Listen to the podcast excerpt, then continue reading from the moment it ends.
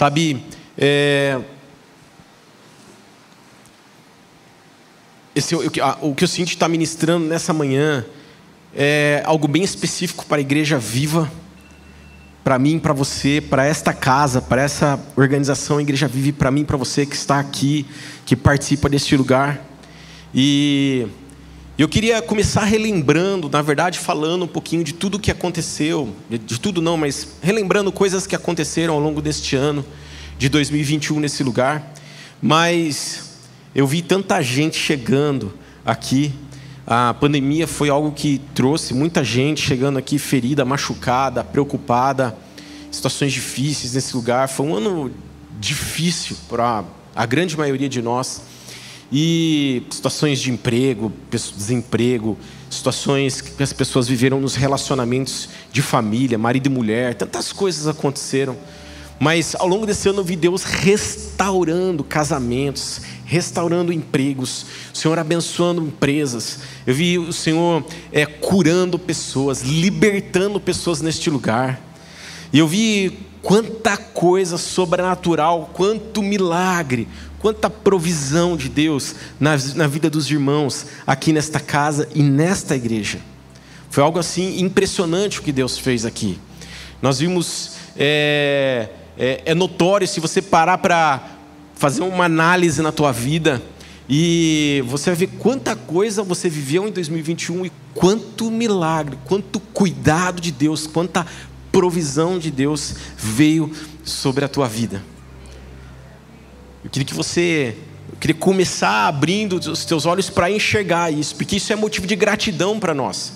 Motivo de, de gratidão no sentido de que Deus, obrigado, porque nós já temos visto muita coisa acontecer nesse ano de 2021 e sei que 2022 Deus vai continuar fazendo. Se prepara, gente, porque nós vamos continuar sendo chacoalhados pelo Espírito Santo em 2022, amém? Mas a gente já tem muito motivo de gratidão nos nossos corações. E sabe, a gente tem vivido tempos de adoração incríveis aqui, é ou não é verdade? Temos sentido a glória de Deus enchendo nesse lugar. Tem visto pessoas sendo curadas fisicamente e sim, emocionalmente. Tem sido incrível esse lugar sendo reformado. Depois de nove anos a gente viu o ministério infantil sendo a, a, ajustado. Hoje, depois, se você não conhece o Ministério Infantil, sobe lá na frente, vai ver como está lá as salas. Incrível, depois de nove anos a gente conseguiu ajustar ali o ministério infantil, Deus fazendo coisas incríveis, não só espirituais, emocionais, naturais, mas também estruturais, tanta coisa boa aconteceu na igreja viva. Mas sabe, diante de tudo isso que eu estou falando, uma das coisas que Deus colocou no meu coração é como a gente precisa se preocupar em manter aquilo que Deus tem feito nesse lugar. Nós estamos indo em 2022 para o décimo ano de igreja viva. É, é incrível, não é? Nós estamos. É, eu tenho uma pessoa que, que tem mentoreado as nossas vidas, o pastor Costa Neto, né, ali da, da CC de Fortaleza. E ele fala assim: que uma igreja só passa a ser igreja depois de 10 anos. Então nós estamos, estamos de fato sendo igreja agora, né? Depois de 10 anos, né? E eu louvo a Deus por isso. Mas a pergunta, o que Deus tem colocado no meu coração nessa semana, é como a gente manter aquilo que Deus tem feito nesse lugar. Porque isso pode se perder muito facilmente.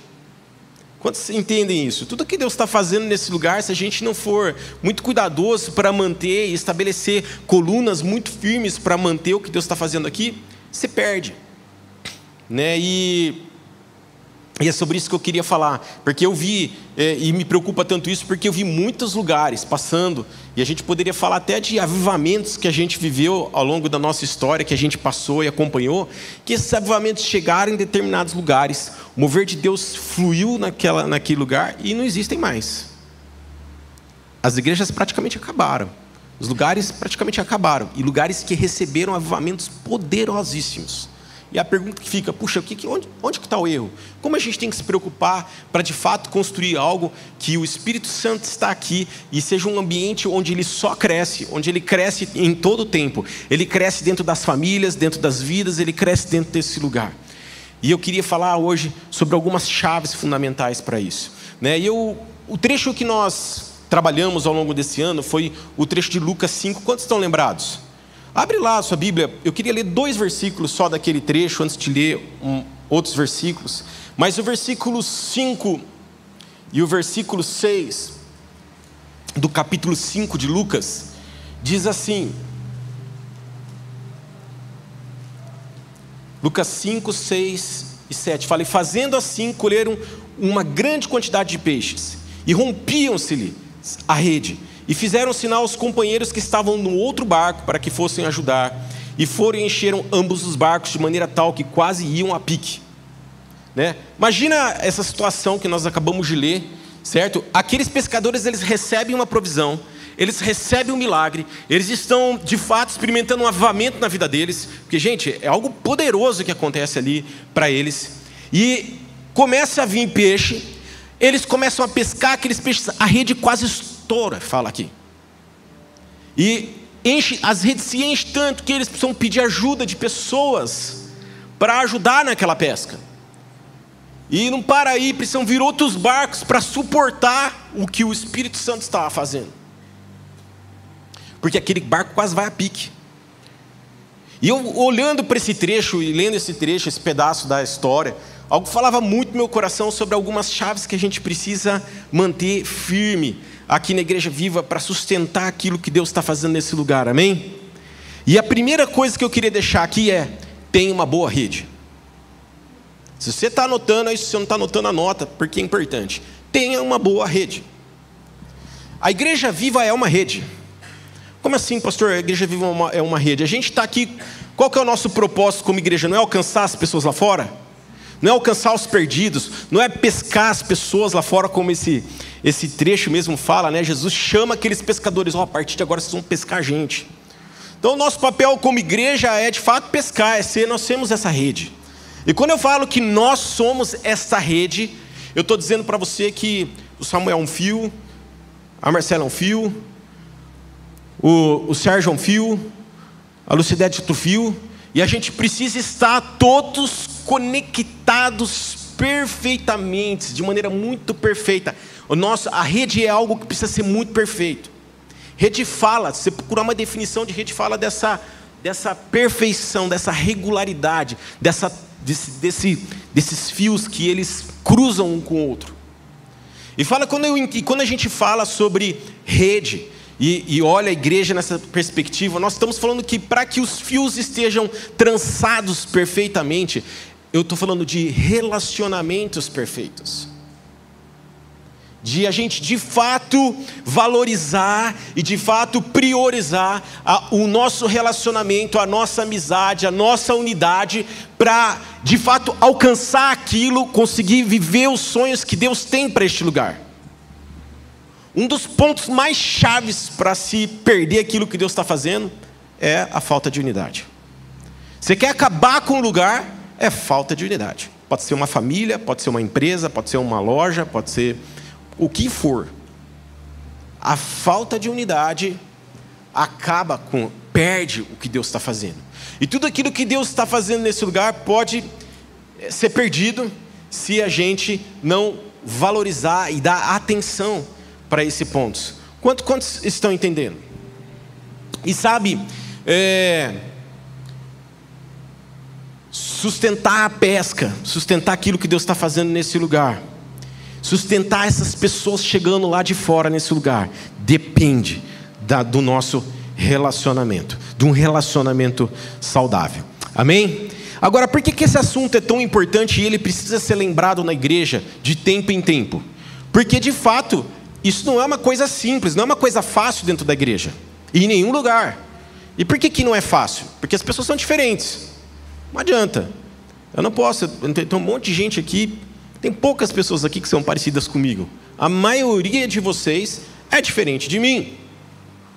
E isso de cara já gera um desafio para nós. Porque conviver num ambiente onde as pessoas pensam diferente, o que acontece? Exige da gente uma postura de alguém que quer se relacionar, mesmo em ambientes que as pessoas pensam diferente.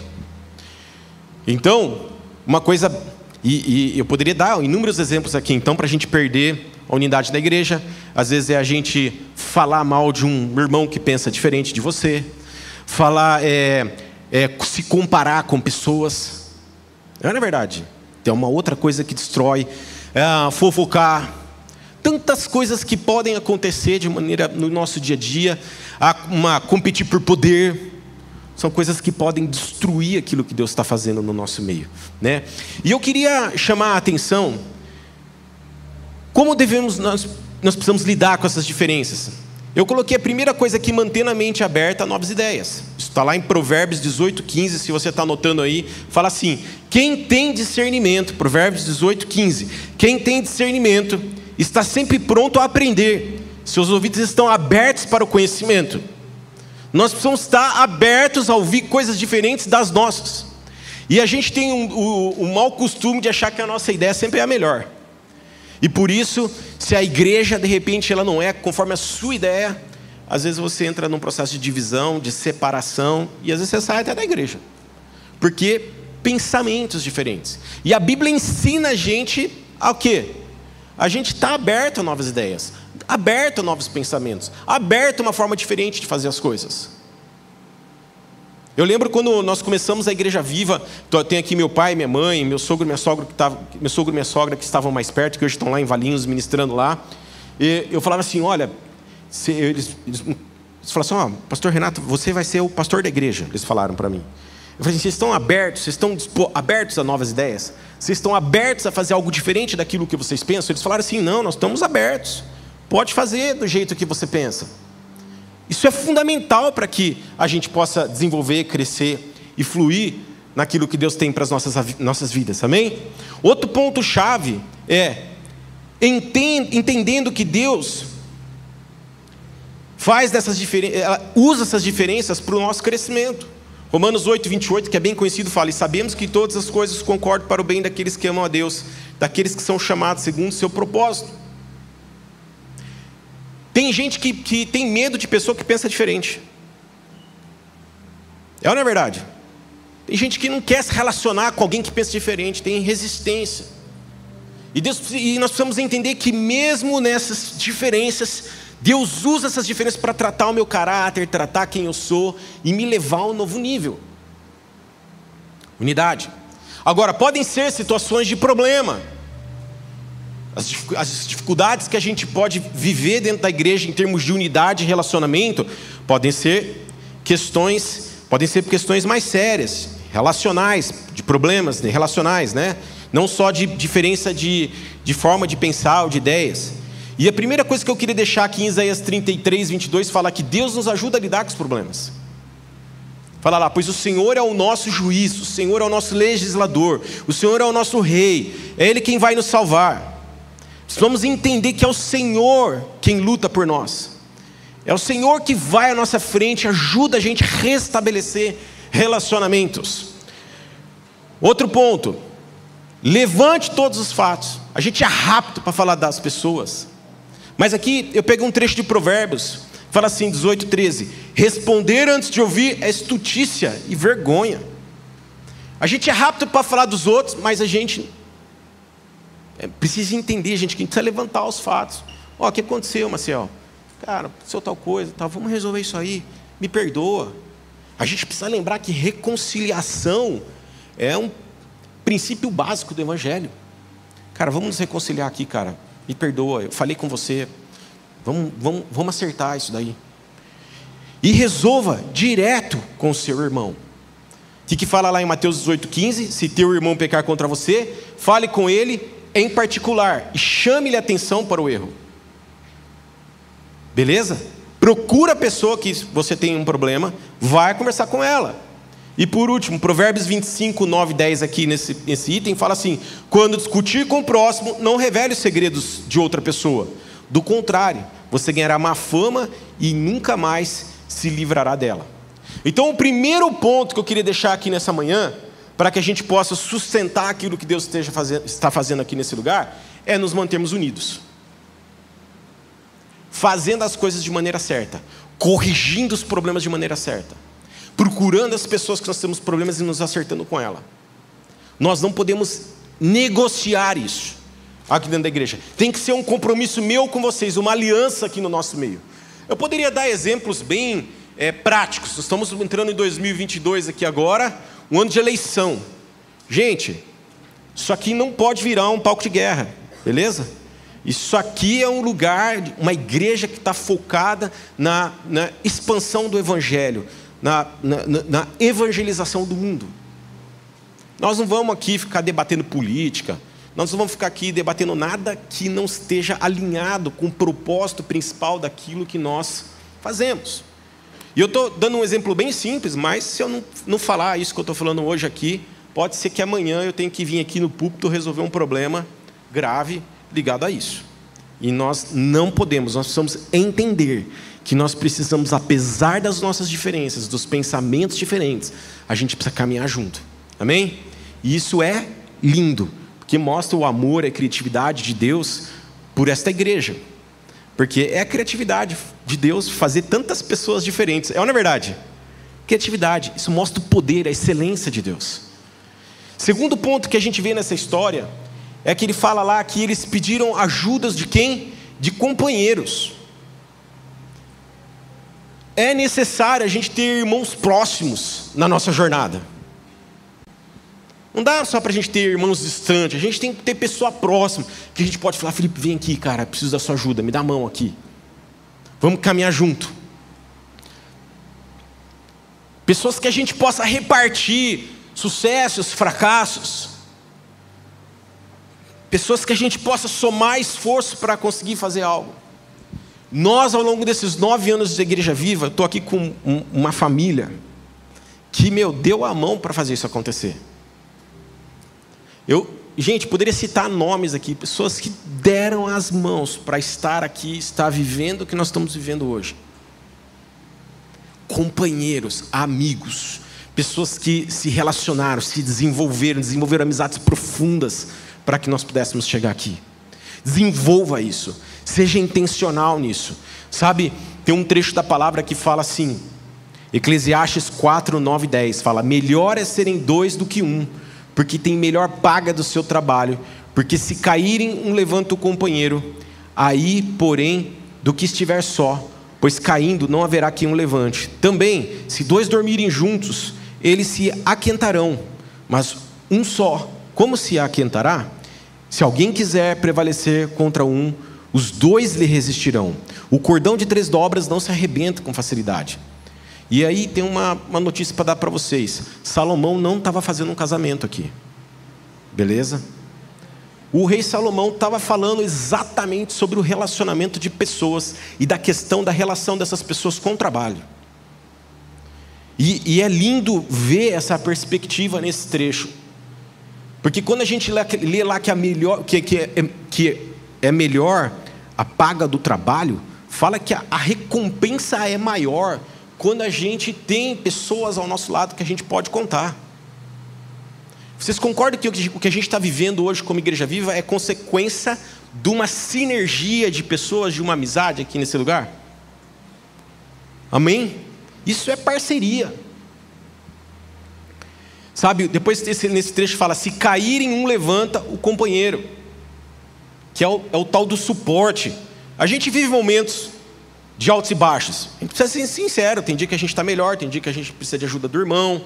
A gente precisa suportar um outro, ajudar um outro. E é próprio princípio do reino de Deus, a gente precisa se preocupar ainda mais do que receber, ajudar mais as pessoas. Que à medida que a gente ajuda e dá suporte para as pessoas, o que, que acontece? A gente tem melhor resultado. Eu poderia aqui, se dois dormirem juntos, se aquentarão. Né? É, às vezes a gente não entende isso, né? Como é esse negócio de dois dormir juntos, não é coisa de marido e mulher, né? aquela coisa. Vou contar uma história para vocês, vocês vão achar engraçado, mas é uma história real. Eu lembro quando eu servi exército, nós fomos no inverno, a gente ia para acampamentos ficava assim várias noites num lugar no meio do mato. Frio, 3, 4, 5 graus, chovendo, gente, às vezes era noite assim, sabe aquela chuva torrencial, mas torrencial. Frio, você molhado, encharcado.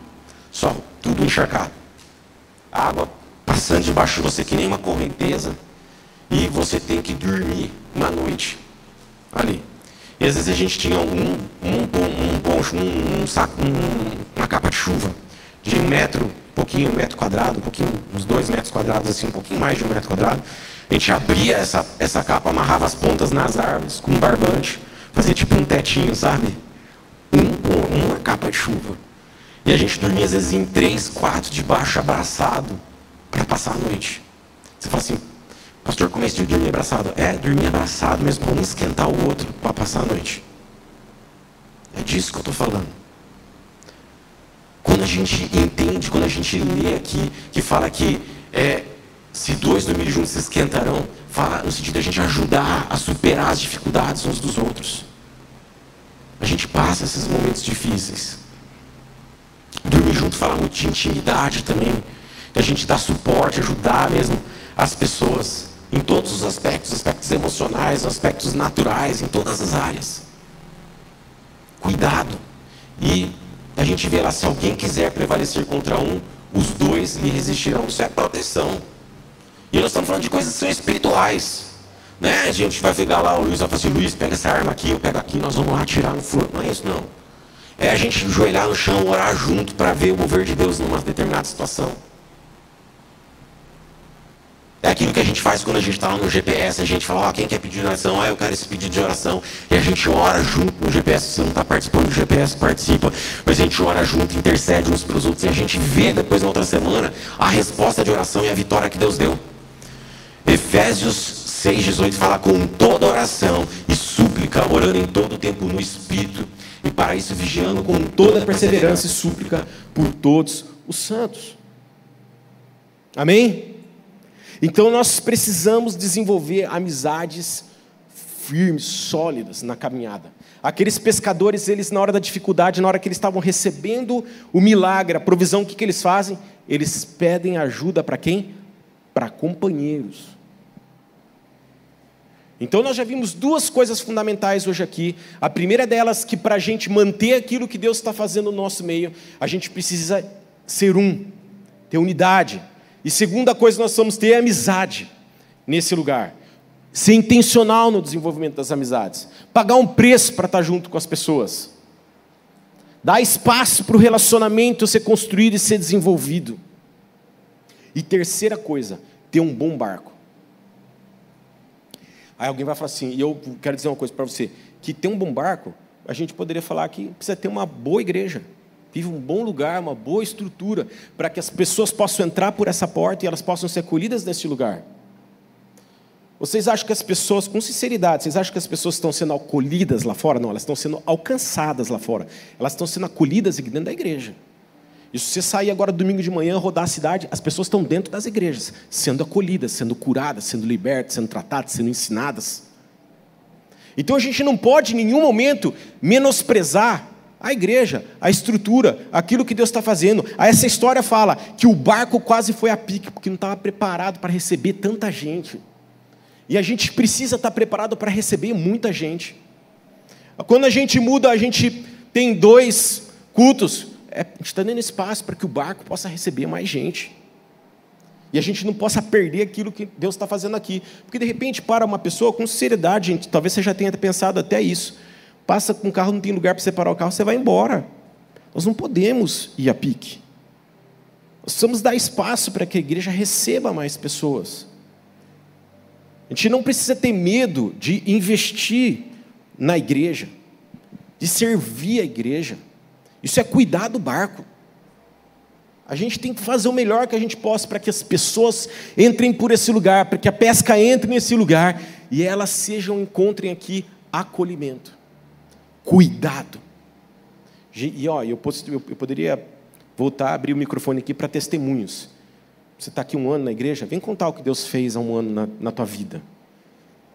Quais são Quais são os teus testemunhos nesse um ano que você está aqui, nesses dois anos que você está aqui, nesses três anos que você está aqui? Qual é o teu testemunho? Aí você vai falar assim: a igreja é importante ou não é importante? A igreja que eu falo, organização. Porque a gente tem uma tendência a enaltecer no sentido assim, de que não, porque a igreja somos nós, sim, a igreja somos nós. Ninguém está falando o contrário aqui. Mas a gente não pode minimizar isso aqui, porque isso daqui, a igreja é o lugar onde as pessoas estão recebendo. É aqui, quando a pessoa passa por aquela porta, ela chega aqui e ela vê excelência nesse lugar, ela vê a glória de Deus aqui. Você pode, cara, entender o que eu estou falando aqui? Você consegue entrar nesse lugar e ver a glória de Deus, nas pequenas coisas, a majestade de Deus. Eu vejo, em cada coisa, vejo na tua vida, vejo numa árvore, vejo na, no, no voluntário recebendo lá a gente na porta, e eu vejo a glória de Deus. E, gente, às vezes é quando eu passo por uma porta e um voluntário me dá um abraço, é o lugar onde eu sou curado e sou restaurado.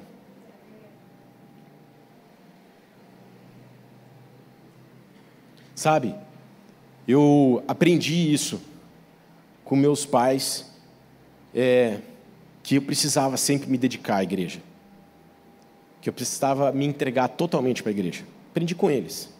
Eles me deram esse exemplo. Eles sempre estiveram dentro da igreja servindo e dando o melhor que eles podiam. Eles abriram mão de tudo para ver a igreja ser um lugar excelente. Ah, e eles deixaram esse legado para a minha vida. E hoje eu entendo que a igreja é esse chão para aquilo que Deus quer fazer lá fora. É esse lugar que é desse lugar que nós vamos para as nações. É desse lugar que nós vemos a grande comissão se cumprindo. Quando a gente entende isso, há uma mudança na nossa mente. E aí, servir numa área qualquer aí da igreja não passa a ser um problema para você, mas passa a ser um alinhamento do teu coração com o céu e com o coração de Jesus. Por que vamos ter medo de fazer aquilo que Jesus fez? Faz sentido isso para vocês? E muitas vezes a gente vê a provisão de Deus, a pescaria indo embora, porque a gente não cuidou da igreja. É verdade. Então nós precisamos sim. Não é à toa, gente, ó, que as pessoas chegam aqui. Minha filha estava falando esse, esse pai, agora nós vamos precisar chegar a partir do dia 9, sete e meia da manhã. Falei, é isso aí, filha. Quantos estão entendendo? Não importa a hora que tem que chegar. Não importa o que Deus está fazendo na vida de cada um nesse lugar. Pessoas estão sendo ensinadas, pessoas estão sendo transformadas, pessoas estão sendo libertas, curadas. Eu, cara, eu sou apaixonado por isso. E por isso que algumas coisas são chaves. A gente entender, quando a gente olha essa história da pesca, sabe o que acontece, gente? Aqueles pescadores, eles não só podiam ter perdido aquela provisão dos peixes que eles receberam ali, mas eles têm, ter, ter perdido o destino deles. Porque o que poderia ter se desenrolado naquela história se o barco tivesse virado, a rede tivesse rompido e não tivesse ninguém para ajudar? A gente não sabe mas poderia. Por isso nós precisamos entender que nós precisamos ser apaixonados por esta casa, por essa igreja. Nós vamos ver isso aqui sendo levado a outros níveis quando a gente for apaixonado pela igreja viva. Quando nós entendemos que nós precisamos desenvolver amizades profundas neste lugar. Quando a gente entender que a gente precisa andar em unidade com o nosso irmão. Aí nós vamos ver a glória de Deus, o avivamento né, vindo sobre este lugar e ficando aqui e sendo e enchendo esse lugar.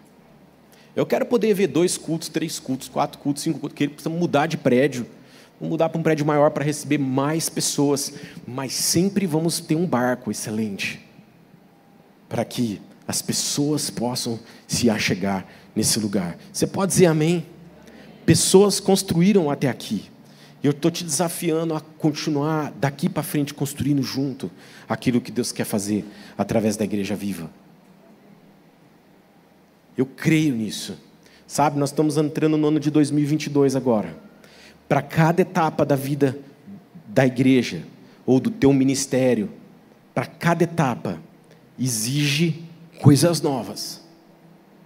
Nós estamos aqui entrando em 10 anos da igreja viva o que precisa para esses 10 anos de igreja viva? O que nós, que nós precisamos fazer para entrar nesses 10 anos de maneira firme?